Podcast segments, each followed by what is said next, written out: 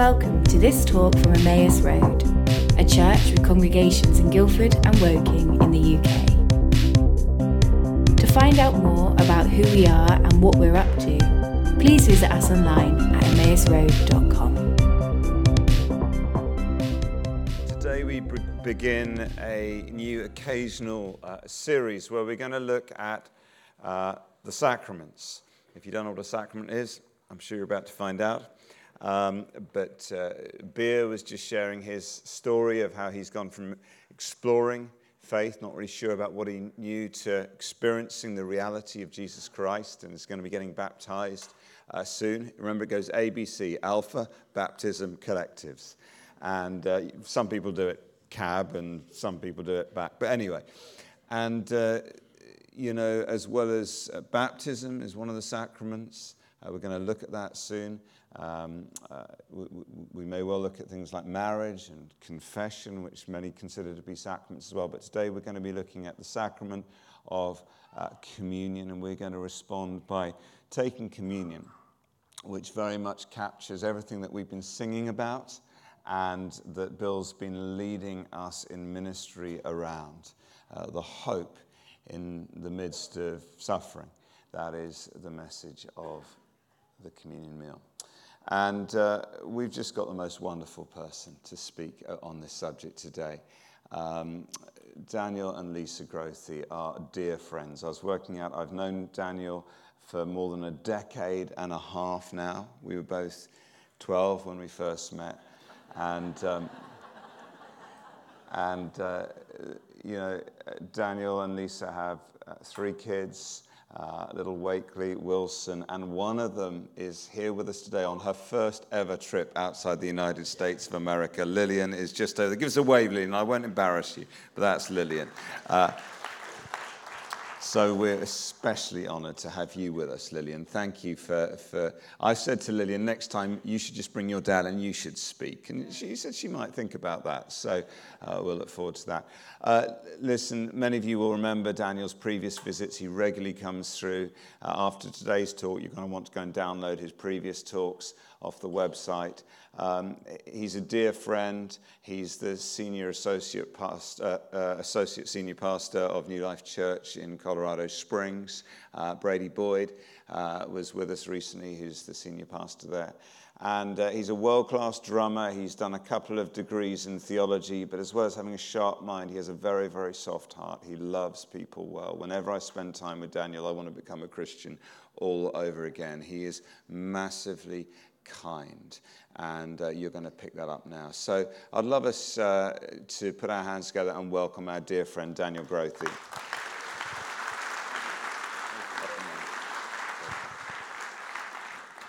Good morning, Emmaus. England is so beautiful.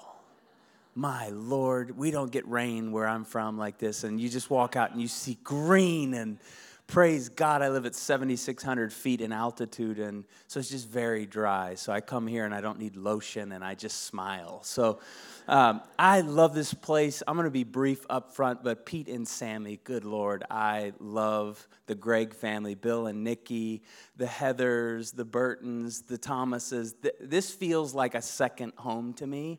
And I tell my pastor back home, I told him this last trip six weeks ago when he was here preaching. I was up in London and I said, Hey, Brady, if you ever want to just send me on a six month mission trip to go learn, send me here uh, send me to Guildford. So, anyway, bless you, bless you, bless you. Can we jump in today? Okay, that was a rhetorical question. I'm going to jump in now. very, very excited, you seem. Uh, I'm going to read 1 Corinthians 11. We're starting a series on the sacraments. So let me read you the words of Paul to the Corinthian church, and then we'll pray and jump in. Paul says, For I received from the Lord what I also passed on to you that the Lord Jesus, on the night in which he was betrayed, he took bread. And after he had given thanks, he broke it and he said, This is my body, which is for you. Do this in remembrance of me. In the same way, he also took the cup after supper, saying, This cup is the new covenant in my blood. Do this every time you drink it in remembrance of me. For every time you eat this bread and drink this cup, You proclaim the Lord's death until he comes again. Father, we pray by the power of your Holy Spirit that you would move among us afresh today. Walk every aisle and walk every heart. Touch us and heal us, and we believe that your word is alive and active and sharper than a double edged sword, piercing to the dividing between soul and spirit and joint from marrow. You, you're the one who, who cuts us up in your gracious love and you minister healing to us. And so we pray, let your word come among us today. Have your way, we pray. In the name of the Father, and the Son, and the Holy Spirit, all God's people said, Amen. Amen. Today we're beginning a new series on the sacraments, and I'm going to talk about Holy Communion, but I, will give you a little bit of my background. I've been around Holy Communion my whole life. I'm a pastor's kid. And so I'm the kid who, at seven and eight years old, I knew where the usher's closet was. I don't know if you call it ushers here, but ushers, you know, they administered the sacraments and then they took them back into the usher's closet. And I knew where it was and I had the code. So I would go in and I would take my friends after church and we would gorge ourselves on Christ's body, you know? We're just just pounding. And I'm passing out grape juice to everyone because we were charismatics. We didn't believe in wine. Uh, you know, we, we American conservatives, we, you know, people who drink go to hell. That's what I thought when I was seven. And so we had our grape juice, and I was passing it out to my friends, and the church bully came in. He was kind of this, you know, eight going on 37, big burly guy, and he was, and, and he tried to come and take the bread and take the cup, and I stood in front of the table and I said, Repent and be baptized you know, you will not receive communion until. So I, am a church kid. I've been around communion my whole life. I was in a church service one time where it was a, uh, a real cheap sound system. And uh, all the women were holding, the, the servers were holding the wine glass, and the men were holding the bread, and people were coming through. And the sound system just had, it just went pop. It was, it was so terrible. And it was this loud screech and pop, and all the women got scared, and there was wine running down their dresses because they spill the cups on themselves. So I've been around it my whole life, but I'll be honest with you, I didn't really understand Holy Communion until seven or eight years ago.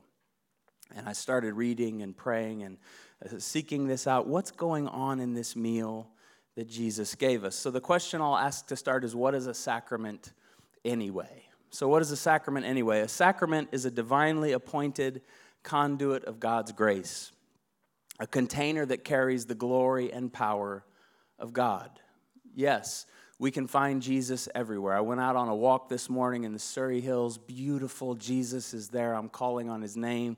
The geese are quacking in the background. And It was just stunning. You can find Jesus reading poetry. You can find Jesus in a great concert. Jesus is everywhere and can be accessed. But the church has said for a long time that God can be found in particular places. God could use uh, uh, raise us to new life while swimming laps in the gym pool, but for whatever reason, He's chosen baptism to be the place. God could forgive our sins and set us right while we eat fish and chips, but for some reason, He's given us bread and cup. God could encounter us while we're reading the newspaper, but for whatever reason, He's given us the Bible. God can be found in particular places. So it has long been the insistence of the church that there are certain means of grace that will be disproportionately filled with the glory and power of God. Do you want to find God? The church has said, open the Bible, go to a prayer room, jump in the baptismal waters, come to the table of the Lord. Now, to understand communion, it's important for us to understand the role of food in Scripture. Genesis chapter 1, God creates a garden and there are herbs and trees, and there's fruits and vegetables, and the earth gives forth its yield. The earth brings forth the harvest. There's blessing and there's joy, and there's this rich garden that God has given to Adam and Eve to be superintendents of. I've given you everything. Stay away from this, but everything is yours. Genesis 1 and 2, we know the story turns in Genesis 3 when everything went south during a meal. So pay attention. Everything goes south during a meal. We take, we grab, we get, we, we assume ourselves to be in control of our stories, and so we walk away from God, and we all know what happens. The attempt to snatch the reins out of God's hand turns to thorns and thistles infecting the ground, taking over the good garden. We understand the slavery and the freedom, uh, slavery in Egypt, and God's people were led into freedom into the wilderness. And what happens in the wilderness? God gives them bread. Manna shows up on the ground as a sign of his grace. They didn't do anything for this food, it's just there. He causes the water to come out of the rock, gushing forth. And God says, I'm going to feed and give drink to my people. I'm going to take care of you. In spite of your situation, I'll take care of you. And then he leads them into the promised land, which scripture tells us is a land flowing with milk and honey. There's just delight. The grapes are, the grapes are massive in this land milk and honey and drink. But we know the story. The people of Israel live in this cycle of sin, walking away from God. So they're led off to Assyria, brought home. Led off to Babylon, brought home. Led off to Persia, and brought home. But the psalmist, all the while, is shouting out, This is the God who prepares a table before me, even in the presence of my enemies. He anoints my head with oil, and what? My cup over flows. God is going to take care of his people. He's going to create a table for them. He's going to give them drink. He's going to satisfy them to the deepest places. And the psalmist goes on to shout on Psalm 34 Oh, taste and see that the Lord is good. Oh, taste and see that the Lord is good. And then out of nowhere, this Jesus guy shows up and he takes bread and two fish and he feeds the multitudes. Jesus is satisfying the needs of the masses. He's feeding the hungry. He's blessing those. He's, he's raising them up. Jesus shows up, and these people see him breaking bread and passing out drink to the people. And on the night he was betrayed, he takes bread and he takes the cup and he says, This is my body and this is my blood.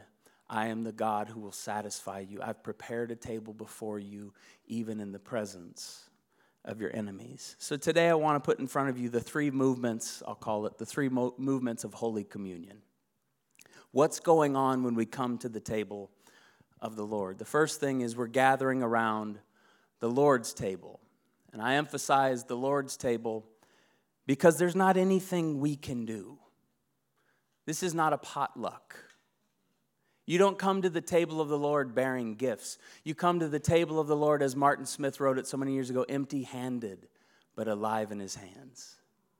This is the Lord's table. It's a statement of grace. At the Lord's table, you see the story of grace. It brings us to the place of humility. I, I, grew up in kind of the southern part of the United States of America, and it's a desecration to show up at someone's house without bringing something. It's, it's an offense, you know, like, and so I'll, I'll text my friends when we're coming over for dinner, what can we bring? And we've got this one family, they, they won't let us bring anything. And I always argue with them, what can we bring? Can we bring a salad? Can we bring dessert? Can we bring drinks? Just let us bring something. And I finally showed up at his house one time, probably our third time for dinner. And he goes, You're always trying to bring something. Is this a pride thing? Let me take care of you. Come into my house, be a guest. We've got this. Just show up. You don't need to bring anything. At the Lord's table, we see the story of grace. You can't bring anything but empty hands and an open heart. You can't do anything but look Jesus in the eye and say, Thank you. Second thing about the Lord's table is at the Lord's table, the playing field is leveled. Paul in Galatians 3 says, There is neither Jew nor Gentile, there is neither slave nor free, there is neither male nor female. And when you come to the table of the Lord, what you see is that there is neither rich nor poor, there is neither educated nor uneducated, there's neither refugee nor patriot. There is neither conservative nor labor. There's no Democrat. There's no Republican. There's no high church. There's no low church. There's no black. There's no white. There's no brown. There is nothing that separates us. At the Lord's table, we all come, and the playing field is leveled.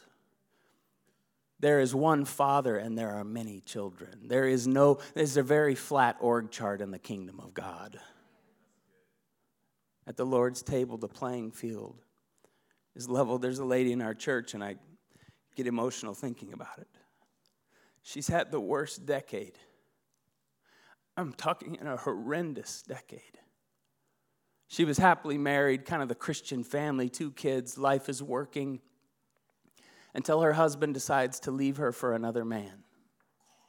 And she had no idea anything was going on. And he'd been living this life for so many years. And he finally breaks it off and leaves and marries another man. And their two children are just in shambles. They're eight and six when this happens. She moves from Seattle to Colorado Springs and joins New Life Church. And she comes in, and you can just see it in her eyes. Her name's Jana. And Jana serves at the church and she works. And her son was watching dad and, and he was spinning out and, and life just sort of fell apart for him as the most important figure in his life walks away from the faith. And the son ended up having a, a transition surgery to become a girl. And jana comes to church every week just she's longing for her boy. And what, what, what happened to our family? And what did i do? And worshiping Jesus and giving and serving and blessing those who curse her. Jana's just lived well. She's watching life slip through her fingers. She continues to come to church, and their daughter has difficulty, and her finances just fall apart. And she's bouncing from house to house with her children, trying to keep it together. But you know what Jana does every single week? Jana comes to the table of the Lord and she holds a loaf of bread. And I finish preaching and I walk off the stage and I come to the communion line and there's Jana and she holds out a loaf of bread and she says to me, Daniel, the body of Christ broken for you. And every week I look her in the eyes and I, and I know her story and I think, Lord, how much must it cost her for her to be here? How much must it cost her for her to extend this bread by faith and trust that this is the truest story in all of the world, that either Jesus or nothing else? And here she is saying to me, extending grace, being a communicant of the kingdom of God, looking her pastor in the eyes and saying, Hey, Daniel, welcome to the table of the Lord where the playing field is leveled. The body of Christ broken for you. Where else can this happen? But the kingdom of God. The second thing I want to say about communion, the second movement of communion, is gathering around your tables. We come and gather around the Lord's table in the church, and weekly worship is absolutely crucial and important, and it's a part of the weekly rhythm of the faith. But then we go from here. You see, the, the power of God, the glory of God, the kingdom of God was meant to burst out of these doors and all over this region as you go filled with the Holy Spirit. Gospel of Luke, there's 19 meals in the Gospel of Luke. 24 chapters, 19 meals. 13 of them are unique to Luke's Gospel, they're not in any of the other stories. The New Testament scholar Robert Karris wrote that in Luke's Gospel, Jesus is either going to a meal, at a meal, or coming from a meal. Jesus is this man who loves the table. And in fact, he loved the table so much, he's eating with tax collectors and sinners. He's eating with sinful women. He's eating with lawyers. He's eating with Zacchaeus, the wee little man. And Jesus is going from house to house, breaking bread at the table and calling people to the table, so much so that they called him a glutton and a drunkard. Jesus loves the table. You see, the gospel writers want us to see that the table is where God's salvation is breaking out. And this is part of your story as a church. This is a part of your identity. Please don't miss this. Emmaus, Luke 24, the story of Jesus walking on the road to Emmaus with the two men leaving Jerusalem. And it says, as they came near the village of Emmaus to which they were going, he, Jesus, walked ahead as if he were going on. They didn't know it was Jesus. But they urged him strongly, saying, Stay with us, because it is almost evening and the day is now nearly over. So he went in to stay with them. And when he was at the table with them, he took bread. And he blessed it and he broke it and he gave it to them. And then their eyes, then at the table, when he took the bread and broke it, then their eyes were opened and they recognized him. And then he does what Jesus does vanishes from their sight and then verse 34, they were saying, The Lord is indeed risen, and he appeared to Simon. And they then they told that whatever happened on the road and how he had been made known to them in the breaking of the bread. Brothers and sisters, this is your identity as a church, which is why you've been doing things like 100 parties in 100 days. Having people in your homes and creating Jesus parties all over this region, saying, The kingdom of God has come and there is joy for you, and we're going to open our hearts to you. What is your name? We want to know you. We want to bless you, which is why you do Alpha and you feed people a beautiful meal, which is why you have prayer rooms and collectives all over the region, and you go to missions on missions to the end of the earth because you understand that Jesus is the one who's always calling people to, to, the table and he's got food and he's breaking it. And as he does, people's eyes are being opened to the life of Jesus. You see, the call of the Christian is not just to receive the sacraments. The call of the Christian is to be so nourished by Jesus that we become a sacrament for the world. We don't just come to the church and, oh, let's have a little snack. This is really nice, and this is a great little symbol, and nice, oh, precious Jesus. We've got little bread and a little juice. And no, the, the, the call of the Christian is to become a sacrament for the world. That when you walk out of this place, Jesus Christ appears in the library and in the supermarkets and in your neighborhood and in your schools and at your jobs on Monday morning. What happens is we're so nourished by Jesus that we walk around and people begin to taste and see that the Lord is good. This is our identity as the people of God, opening up spaces for people to encounter Jesus, inviting the world to the table. The third movement of Holy Communion is going out to prepare a table. The first movement, we come to the table of the Lord. The second movement, we have people at our home, around our table. But if we've done this right, and if we've been impacted by Jesus, if we've seen what Jesus does and the trajectory that he's always walking on, we will go from the table of the Lord into our homes, and then we'll go out to prepare a table for the world. Communion becomes the paradigm through which we see the world. There's an inward work of grace, and there's an outward work of mission. Our church started doing this eight years ago, receiving communion on a really regular basis because we were reading and praying about it and felt like the Lord was asking us to, to pay attention to what's happening here. And from that, about six years ago, we opened a place called the Dream Centers of Colorado Springs because we saw what Jesus had done to be good to us, and we heard in our city that there were thousands of women who were underinsured or completely uninsured, and they couldn't go see a doctor. We aren't like you. We, we need to pay attention to what you guys are doing over here. Medical care is a luxury in our country. God, forgive us. And so we started hearing about all these women all over our city who couldn't go see a doctor or couldn't get any kind of care. Pregnant women who are six months in and they haven't had any checkups, no medicine, no, no updates. And we said we've got to change that. And so we opened the Dream Centers of Colorado Springs right at the, the, the sort of middle of the economic depression in our city. And in the last six years, we've had over 28,000 appointments for free women coming in, women who are pregnant and deciding if they should get an abortion, and they, we show them a 4D ultrasound of their baby, and we go, Isn't she beautiful? And she decides to give life, bring life into the world. We've caught women who are in stage two or three cancer and they had no idea, and we were able to refer them right away and get them an appointment and set up and taken care of. And now we've got women who are in remission and they didn't even know they had cancer before this.